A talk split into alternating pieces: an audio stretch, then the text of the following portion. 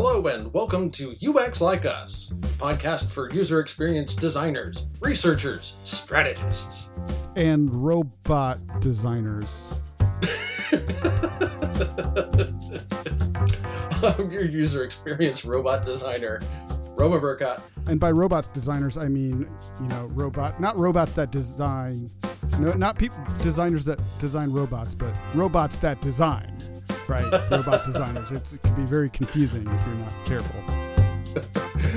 right, we're not designing robots around here. Oh, oh that would be fun. I, I'd design a robot. I could totally do that. Well, let's be sure to, to dig into that because that sounds like a fascinating topic. well, Larry, I'm sure you're aware of this. Uh, product designer Jordan Singer recently stunned the design world with a tweet in which he demonstrates a Figma plugin he's working on. He types in narrative prose, such as an app that has a navigation bar with a camera icon, and the plugin then renders a, a basic but serviceable view of the design in Figma in just a couple of seconds. Singer calls the plugin Designer. Wait, what? so you're saying he does he, he just types in like make something that looks like this and then it makes something that looks like that? Yeah, that's absolutely right. So it'll be linked in the show notes, uh, link to the tweet. But basically, he's got a GIF uh, screen recording of him typing in uh, a text representation of what he wants into this Figma plugin. And then the Figma plugin reaches out to GPT-3 and Oh. Uh, returns some stuff, and the plugin massages it a little bit more. But it renders it as a screen, as you would expect a designer to produce um, in Figma. So it re- it reaches out to GPT-3. What is that? Is that uh, a new robot in the next Star Wars series? is that the tall shiny robot or is that the short round one? I don't know. right, sure. it's the new sentimental one. no, GPT-3 It's the uh, generative pre-trained transformer version 3. Transformer. So it is a robot. I got you. Okay. Yeah. very good. very, very good. So tell me about this GPT-3. What what what what is this? Where did this come from? Uh, well, it's a it's a transformer. I don't know if you would call it an AI model. I, I think that's the right nomenclature. So just like So- a like a machine learning model, right? Uh like some sort of machine Mhm, learning mhm. thing where you just feed it data, and the more data you feed it, the smarter it gets, and then it does things like turn what you say into Figma designs. Well, so that's one specific application of GPT-3. So OpenAI is the um, the AI consortium um, previously associated with Elon Musk. I think they're at great pains to say these days no longer associated with with Elon Musk, but uh, he he's been involved. A lot of really you know high profile names are involved with OpenAI. Um, but they're uh, uh, an AI research firm. Uh, they're based out of the Bay Area and uh, essentially they're developing lots of uh, of AI models um, with the goal of creating you know artificial intelligence that will help humanity. Um, but interestingly, they also have as kind of a core part of their approach, um, also trying to guard against uh, abusive uh, AI or or bad you know implementations of AI. Right, because when you said that part about helping humanity, the first thing I thought of was or not. right. that that depends on what the AI decides to do. hey Siri, I want you to help humanity. hey Siri, help me. Okay. What'd I found this on the web for I Want You to Help and Humanity. Check it out. Ter- ter- terrible Zen habits. That's what she came up with. Uh, anyway, so you so GPT, it's associated with OpenAI. It's some sort of now. Is it is it some sort of like you know general AI or is it still considered like narrow AI? I know I know there's like two different types. General AI is like the thing you read about in you know the science fiction books that are just like the howls and stuff that just you know are just are pretty much just acts like a human or human like and you really can't tell the difference whereas narrow ai is like a specific um, a specific machine learning algorithm that does something very narrow scoped. So is this still considered a narrow scope AI, or is this starting to balloon into that general AI that people talk about? Yeah, I would say GPT three would still qualify as as narrow AI, or really even just a machine learning model um, like many others. So um, there are proprietary machine learning models. There's open source machine learning models, but basically, it's those are all cases where somebody has trained the machine on how to do a task. So you, you probably have seen demos where somebody feeds in a bunch of images, and then you know maybe there's some some human coaching that says you know oh these are the images that have a school bus in them. Google, I, I swear I'm a human. Uh, but the the human training makes uh, the machine better at learning how to do it on its own. Um, so that's machine learning. That's a very specific uh, application of artificial intelligence. It's certainly not generalizable.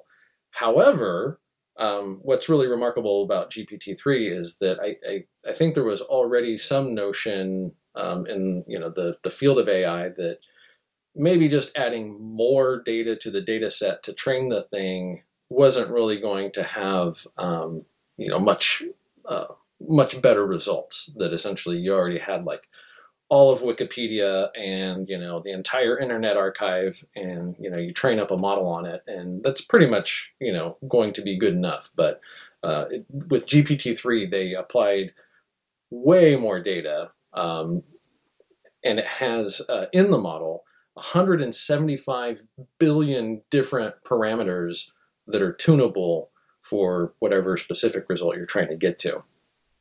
Right. So, so, tell me about the the specific results. So you talked about a Figma plugin, but what's it? What what's GPT three really doing there? So GPT three is, uh, and and this is all a little bit behind the scenes, right? So Jordan Singer has not uh, released this plugin yet, and he even admitted on Twitter that the plugin that he built in um, in Figma is doing a lot more work than he would like at this point.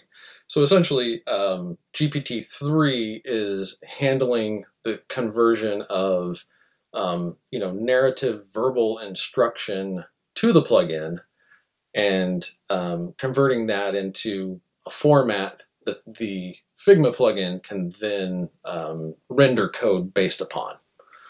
So at this point, hard to say exactly where one begins and the other ends.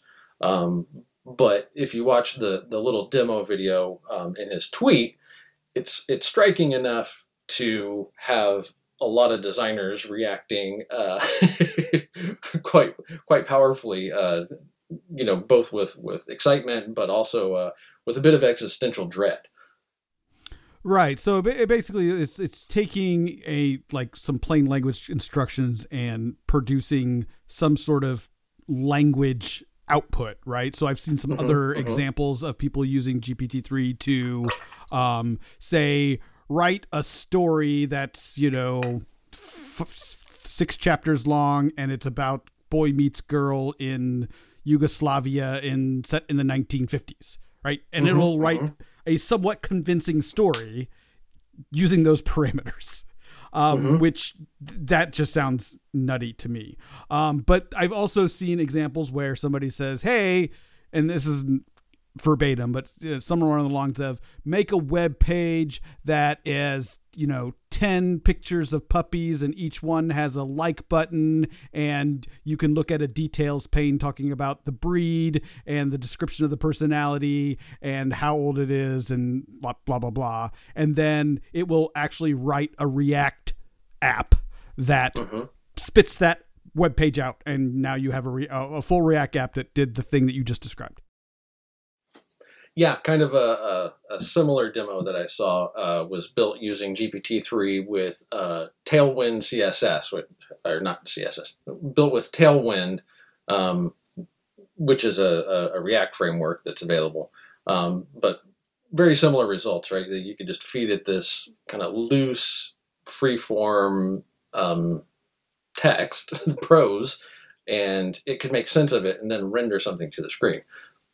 Pretty shocking all these examples just seem near i mean almost incredible right is like Mm-hmm. How how can this even be possible? How could like a, a, an algorithm just write a story that's convincing? Now I know there's like there's a lot of news and especially like financial news that gets just and and even sports that just gets spit out by a um it's just an algorithm that actually writes you feed it the facts and then it writes the stories and and they don't have to pay a writer anymore.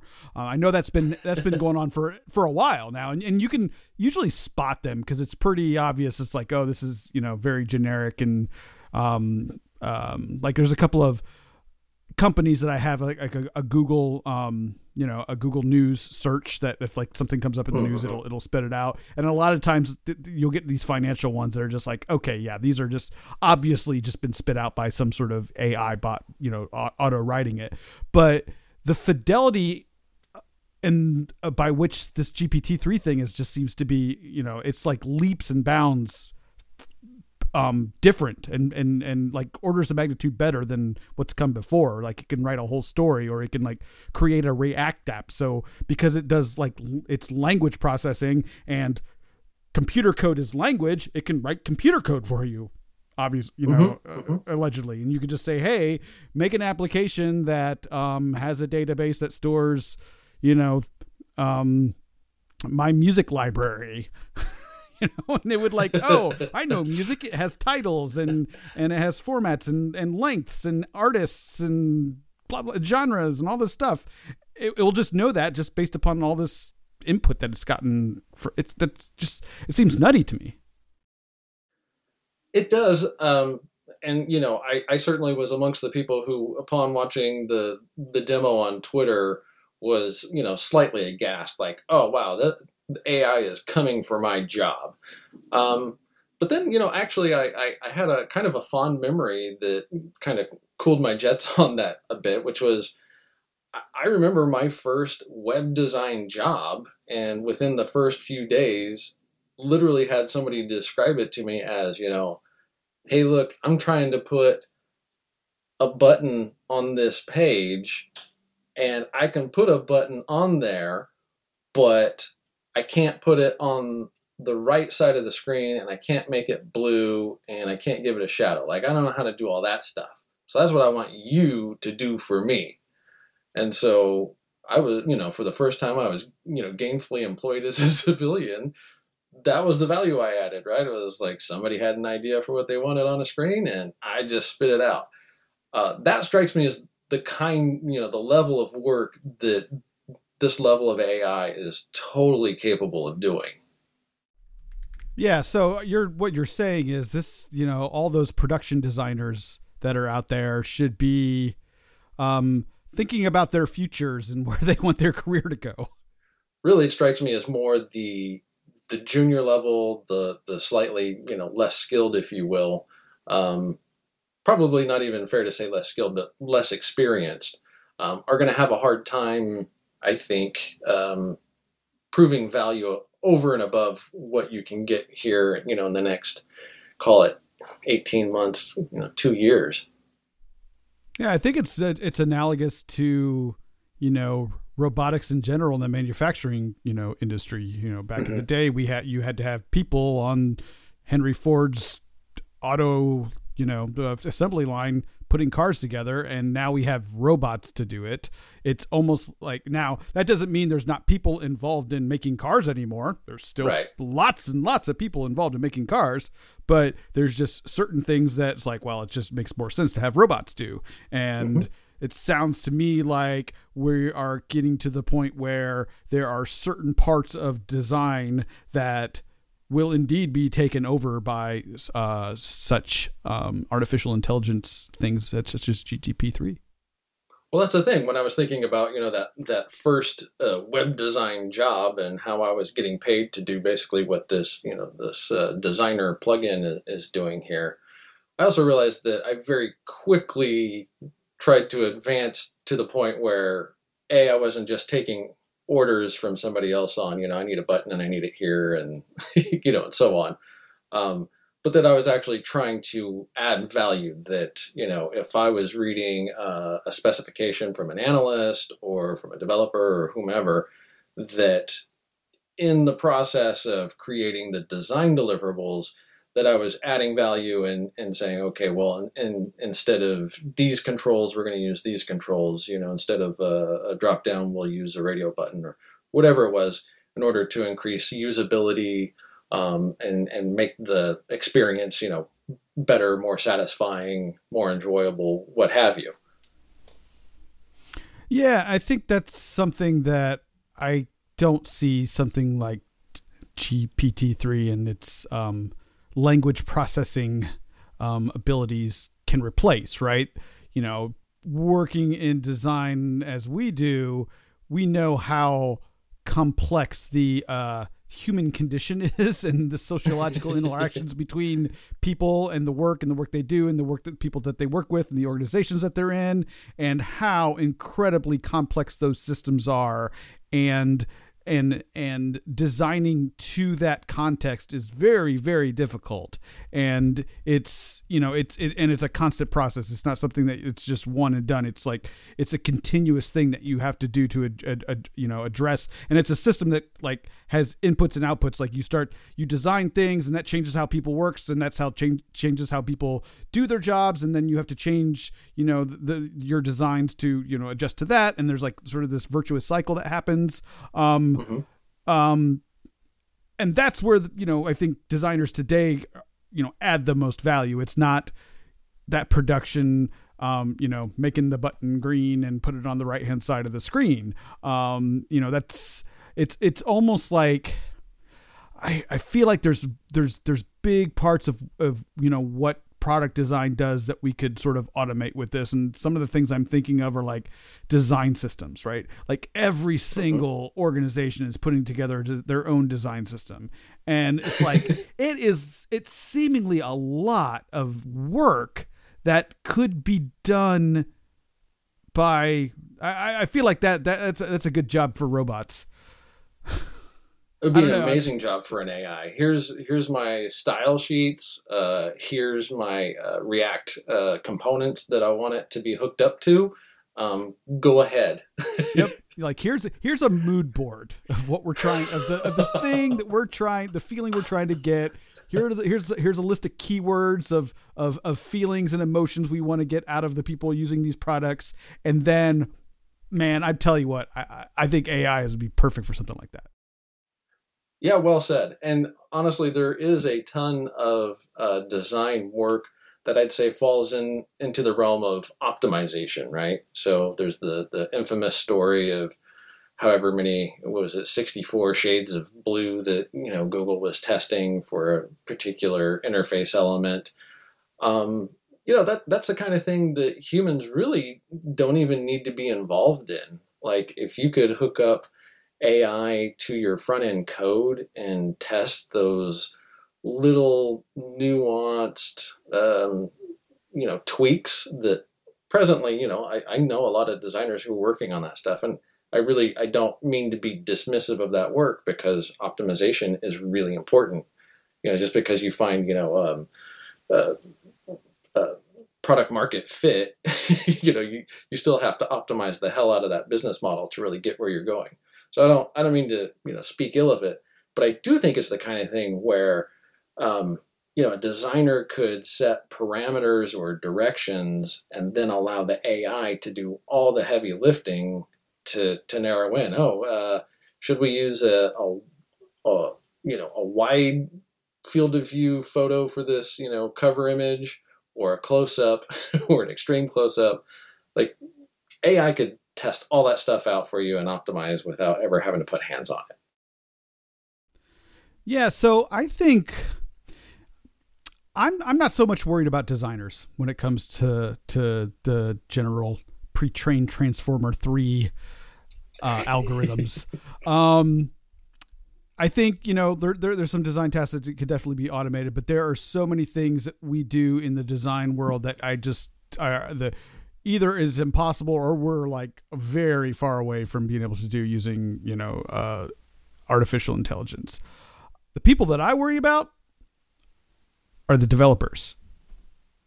Hmm, people writing the code right because you know this is a this is a a language interpreter right it takes you know it can analyze all the you know a, a great majority of the code that's ever been written, and then and if it can be trained in a certain way, then you could just say, hey.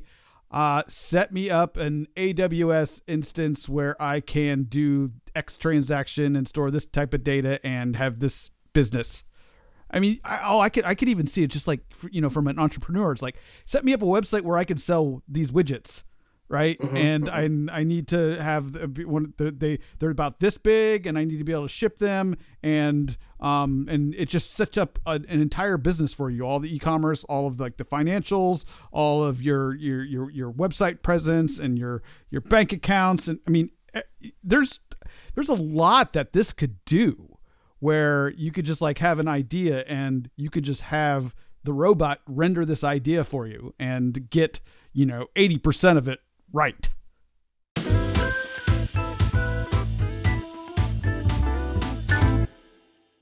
So you you've heard of ja- jam bands, right? You've like Sure. like like Phish, you know, the Grateful Dead has been called a ja- jam band. Even people say Dave Matthews is a jam band.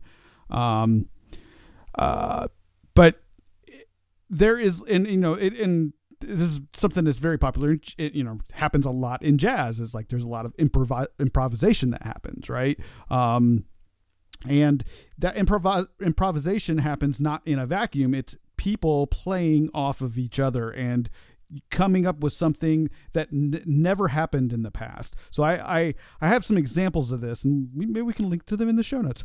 Um, uh, where I was in this band. It was back in the '90s, late '90s, and we would like set up, and we'd have you know set up in a studio, and we would record. We um and we would hit record during rehearsals, and we would play songs that have never been like. There's a couple times where we played some songs that we've only ever played once, and it was when we had the record the, the you know the the the record button on while we were in rehearsal, and we would came up with entire songs with like verse, chorus, you know structures and everything and it was all completely made up on the spot with no planning right so i can imagine can i imagine a future where you have you know maybe four separate gpts Mhm. interacting with each other in real time creating something new musically or maybe it is a collaboration of you know writers because you know like in or making movies where it's like you got one AI that's you know working on the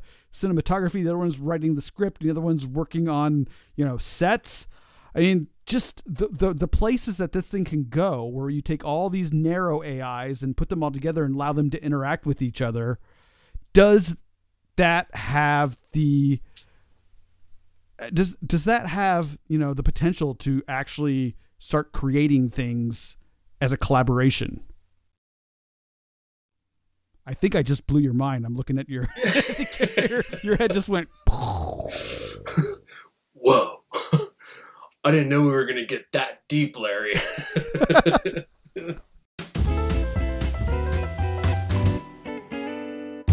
So should we be scared? Should we, as, as human Yeah, beings, should we be scared, Roman? That, that's the real question here. Are we are we going to be are we obs, are we going to be obsolete? Are we we're, we're headed for obsolescence? Even before the sun swells up and begins to envelop the earth in its fiery heat. you know, I'm, I'm disappointed because I lost track of the the, the specific article that I was reading in, in, in preparation for this. But uh, one of the things I was reading about GPT three was referencing how when GPT two came out in 2019, there was an outcry that it's too good. It's going to allow um, you know these these deep fakes. It's going to you know be able to generate texts in the style that the original speaker already did it and ultimately it's going to be the end of the the world. And the article said, you know, but obviously that didn't happen. And I was like, wait, are we sure that didn't happen? Somewhere towards the end of 2019, and now here we are in 2020. Like, are, are we sure we didn't uh, unplug the matrix or something?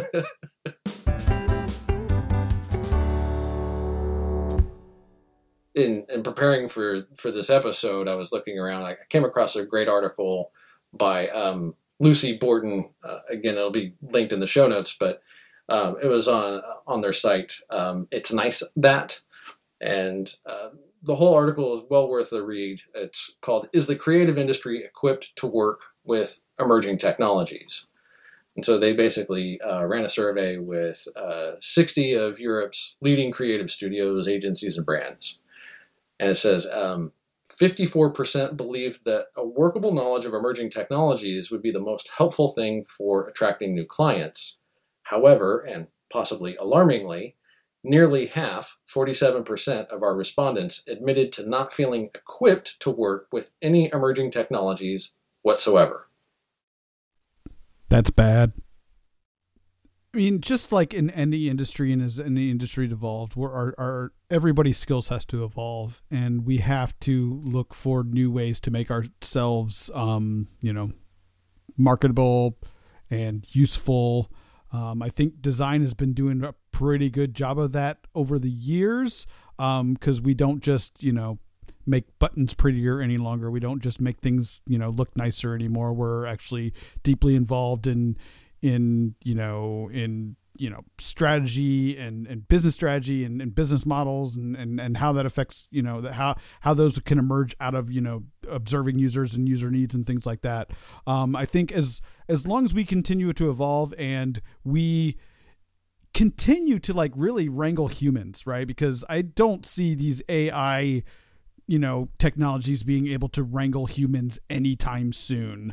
And i feel like as designers most of my job is wrangling humans, right? Especially as the farther you go up the ladder, it's all wrangling humans at that point. And mm-hmm. it's like, how do you wrangle humans in a way that gets value into customers' hands, right? and, right. Um, because like you know, when I started designing, it's like, well, we want to, I want to make the best products possible. What does that mean? It's like, well, we just make these products and we design them, and you know, they magically get into customers' hands. And then I realized that it's all organizational and and operations and all that stuff, and that's all very human and and wrangling humans. And so um, until AI gets to the point where it can start wrangling humans, and what GPT three is doing is not that. Um, right. I think I, th- I think um, you know evolving our, our, our design skills into that human wrangling um, realm, which is it's where it's naturally gone, is going to do a lot for us. The manner in which the deliverables get produced is a lot less important, um, whether I'm having to do that by hand or whether an AI can do that for me. Um, but that core skill of actually coming up with, you know, uh, understanding the problem space and then you know coming up with ideas to address it i think that'll still be essentially the discipline of of design. Um, now i do have kind of a, a pet theory. I i think that over time there's going to be less if not no um, designers working as a discrete role. I think at some point, everybody just does design as part of what they do. So if you're, you know, a, business analyst, that there would also be design activity involved in that. If you're, you know, an accountant, there's accounting design.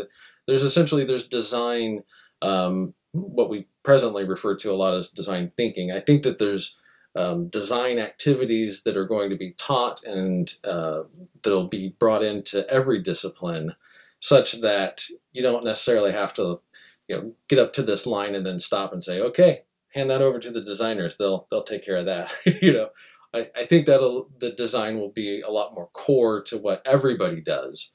Um, and so i think there's a lot of opportunity there um, for the long term. But as far as you know just cranking out deliverables, um, you know, Dribbble worthy screens. That's the kind of stuff that I do think AI will eat your lunch if you don't stay well ahead of that trend. So you're saying that the logical conclusion to AI is that there are only designers. Eh, that's designers right. Designers directing the AI to do the things that needs to be done to render the intent that they are looking to render well said. If if design is the rendering of intent, and I will accept that definition, um, if design is the, the rendering of intent, then you no longer have to be a designer in order to to do that. And I guess what what's kind of informing that mindset is watching my kid play um, Super Mario Maker on the Switch. Oh yeah, Have you seen this one? I have not seen. I've heard about it, but I've not seen it. You basically have the opportunity to paint out your own Mario maps. And so, you know, if you want to have a question block where Mario hits it and, you know, mushroom comes out, you build all that stuff yourself. Um, but basically with a really easy, you know, like um, map painting interface. And I've seen all kinds of these, you know, generative tools for whether it's Super Mario Maker um, or other um, game design platforms where you're literally like using a brush and like just painting out mountains that characters are going to be running over later, you know? Yeah. Um, used to the design job was actually putting together those little fine details, you know, making that mountain, you know, look really super realistic. Now the computer can handle that part. It's up to the designer to say, okay, this is, you know, where the uh, the valley should pass through the mountains so that the characters can progress. Or if you're doing a Mario map, you know, this is this is where we should have the power ups in order to, you know, give you that moment of payoff at, at just the right time to make it exciting and fun. Wait, but we could. Ah, I just had a brainstorm. We could just like have the robots do the podcast for us, and we don't even have to show up. it would probably be a lot better too. It probably would this is going to be a great experiment. Feed GPT three all the transcripts from all of our podcasts, and then let them generate the next episode and use Descript to render our fake voices, uh, and take ourselves completely out of the flow. yep. And uh, the only thing that'll be left is dad jokes and and uh uh uh uh, mm, uh, uh. Well, Larry, I think we had a, a good conversation, so I think we could skip uh, stuff designers love. Um, But I, I really want to hear about the seeding square seeding and s- seed and seedling spacer tool. Sounds amazing. okay, fine. Stuff designers love. I love the seeding square seed and seedling spacer tool. I just wanted to hear you say that. I'm done. That's all. That's all I needed. Been it's been good catching up. It's been a while since we've uh, since we've done this, and um, glad we've uh, with all all the stuff that's going on in the world. I mean, you know, nothing big, or anything. It's just you know another year. yeah, I hadn't heard. Uh, no, it is. It's very good to catch up. It's good to get back in the booth, uh, especially with the, the host emeritus, Larry King. Hell, thank you very much, host emeritus. I feel so scholarly. very good. Larry, it's always good having you. It's good to catch up, and we'll catch you next time. All right, sounds good. All right, see you, bud. See ya.